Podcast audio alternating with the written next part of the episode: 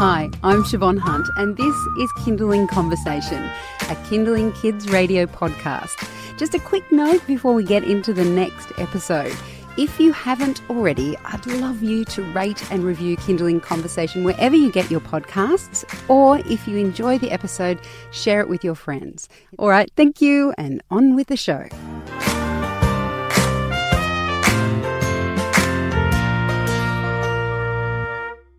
When you think about well-being, where do you go? Do you think of me time, massages, swims in the ocean, time out? Okay, that was just my me time. but what does it mean to think about the well-being of your entire family? Jackie Jones is the founder of Greatfulness, and that's great spelt G R E A T. It's a program that empowers children in primary schools. She's also developed an online course for parents. Hi Jackie, welcome. Hi, thank you. Thank you very much for having me. So, if we're going to look at well-being for the whole family, what exactly does that look like? I think the most important thing is um, for mums and dads to be role modelling their own self care, well being within the family. So you mentioned, um, you know, going for massages or time out. I actually call it time in. And we've sort of developed a family routine where we all have our own time in in the afternoons.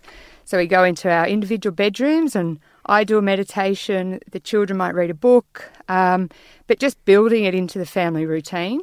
So they recognise the importance of having this downtime.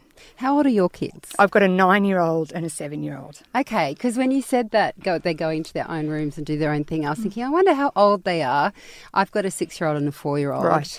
And uh, yeah, he's not going to stay. he's not going to stay in his room. But I like the idea of that role Yeah. modelling. Yes, yes. Because I do attempt to meditate in the mornings, and Yep. um, my children do disrupt me every single morning. And Right. so it's nice to think that even if it's not quite the practice I'd like, they can they can see that I'm doing it. Do you- Exactly. so That's you see right. that as quite influential. Oh, that's right. Um, you know, you've probably heard the saying, monkey see, monkey do. And kids are great imitators.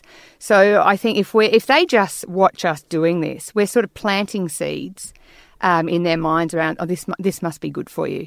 And and my um, own children have seen, I, I guess, a change in me from many years ago. My stress levels have decreased. Um, I don't worry as much. I'm a lot more easygoing, and that's because I developed my own um, meditation routine. So now I'm trying to plant the seeds in them. You know that, that this is really, really good for your brain, and I think it's also about having um, everyday conversations around your mental health. We all have no hesitation in discussing our physical health. You know what's good for us, what we're eating, diets, and things like that, um, and just making that a daily conversation with your children as well. I really like that idea Hmm. because um, I can see that it's something we we probably you and I probably didn't grow up with that sense right. of our mental health, but nor did our parents know how to Hmm. look after it. So mums can be very good at putting themselves last. Yes. You mentioned meditation, and even that part of um, it's still a doing, Yes, isn't it? I it mean, it's a great It thing to doing. do, but it's a doing activity. How do you feel about just resting? Yeah, Do resting's fine. I do. I do rest. I do absolutely rest. I'm a big believer in resting. Um, What does resting look like for you, though? Uh, do you- lying down flat, horizontal, Brilliant. a horizontal position. Um, and I guess I do, when I'm resting, I automatically go into a meditative state now. So Mm. it's just about slowing things down in your brain. So it's such a healthy thing to do because we've got such busy minds that it's nice to have that downtime or the rest time. And you don't even have to call it meditation, just having that time just to create some space for yourself because our daily schedules are so packed with activities and getting from here to here and in Sydney all the traffic and there's so much stress that it's nice to just um, have nothing to do.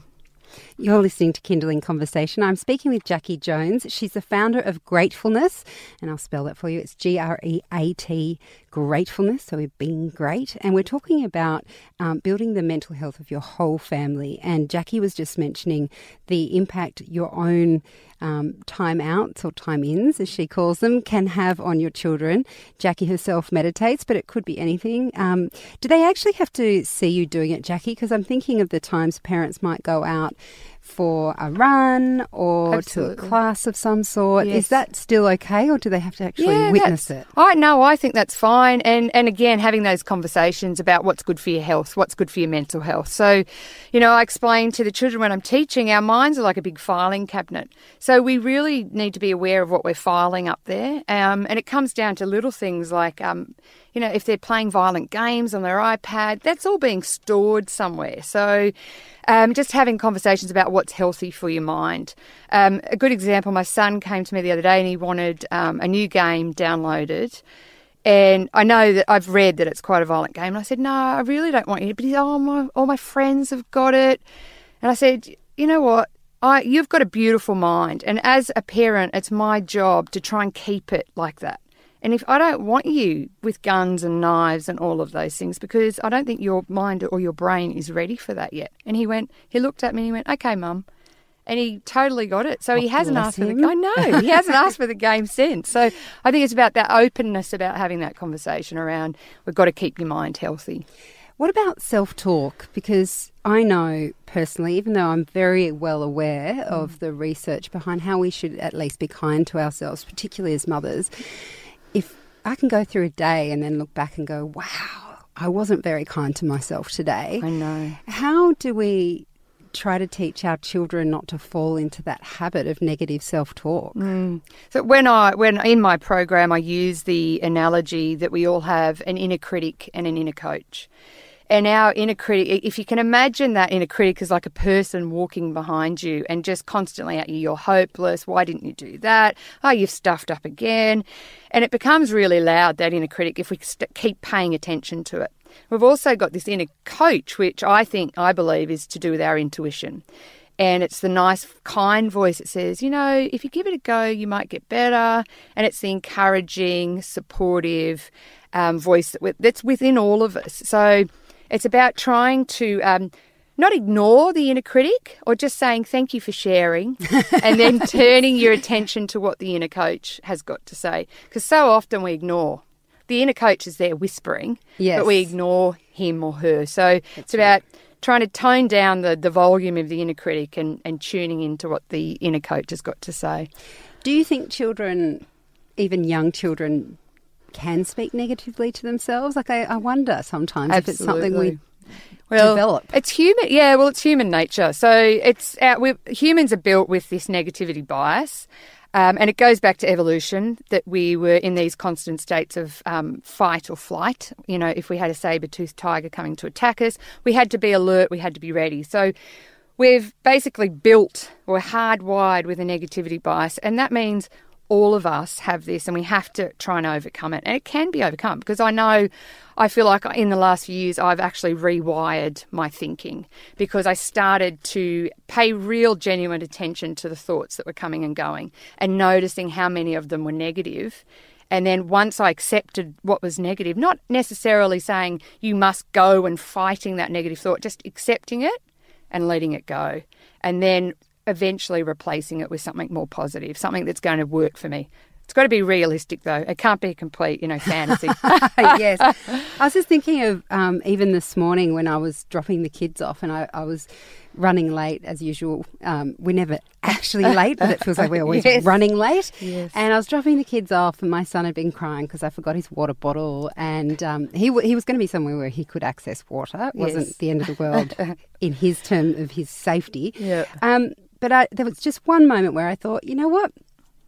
Actually, Chev, you've done a really good job to get this far. It's Thursday morning. You're still going. You've been doing this every morning since Awesome. And, you know, Awesome. And Yeah. it's the first time I actually said something nice to myself, like, So good on you. good. You're Yep. getting there, as Yep. opposed to, oh, I'm running late again. Or I That's forgot his right. bottle. And That's right. And we give ourselves hard, such a hard time as mothers. And, you know, like we're juggling so many balls. It's about just saying, all right, letting a few things go as well.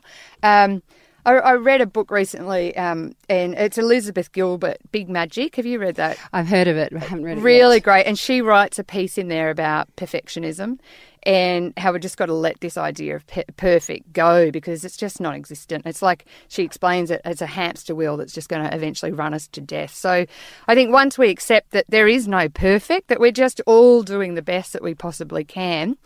Um, that's a really good sort of pat on the back and being mm. kind to ourselves, just saying, you know what, nobody's perfect. I'm doing the best. And it also kind of opened the door, and this is going to sound really silly, but it opened the door to doing things differently. So mm. while my son was having his meltdown and I felt terrible about it, I said, Look, I know it's really sad. Do you know what? And then I remembered I'd forgotten my coffee cup. So I said, You know, mummy forgot her coffee cup, and mummy's really sad about that. But you know what? I've got a lot of things to remember. You need to remember your bottle.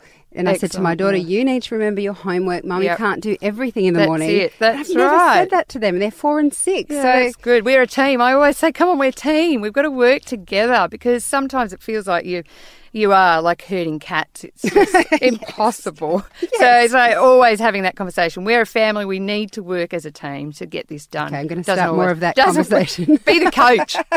I'll be the you coach. Have the whistle. All right. Well, look. Um, are there any red flags we should be keeping an eye out for with in terms of our family? Some parents and mothers in particular can be quite self aware. Mm. We can know when we're starting to go downhill, mm. when we mm. need to give ourselves a bit of time out. We yes. might keep pushing through, but we yes. tend to know when something's going yes. a bit off kilter. How can we be um, aware of when our kids are like that? But I think, in particular, our partners, because mm. we're quite focused on our kids, but often we're like, you over there, you're an adult, you look after yourself. Yes, yes. I always, you know what, um, we've been given these bodies and we ignore them. We ignore the signals we get. And it's about having that a conversation, not only, you know, with your kids, but your husband, that your body starts sending you signs long before your mind will sort of click into I'm hungry, I'm tired, I'm stressed, I'm feeling anxious, my mind's overthinking. You'll get signs, you know, your heart might start racing, you might get knots in the stomach, your hands might start shaking. Any of those things is your body's way of trying to communicate to you that something's something's up. And I, you know, it's really helpful to have a conversation with your children about if you've, you know nerves in the stomach is quite quite normal, but if you're feeling physically sick, obviously there's something happening in your mind that you might need to you might want to talk about. Talk to mum, talk to dad, talk to somebody about because that can be a, a sign that something's coming up that they're anxious about something. and you say that to your partner as well. Yes, absolutely. they they definitely won't listen. Well, actually, mine won't. Um, can you give us some practical examples of what we can, we can be doing? Um, at home to help improve our family's well-being. You've mentioned the time in mm. um, and talking to them about how they're physically feeling and that sort yes. of thing. Is there anything else we can incorporate that might be an easy yes. thing to do? Yeah, absolutely. So um, so often we get f- focused or caught up in all the things that have gone wrong during the day, you know, like the, the forgotten drink bottle, the forgotten coffee cup. So, what we do at home is have a jar, um, and I just put a little label on it Magical Memories 2018.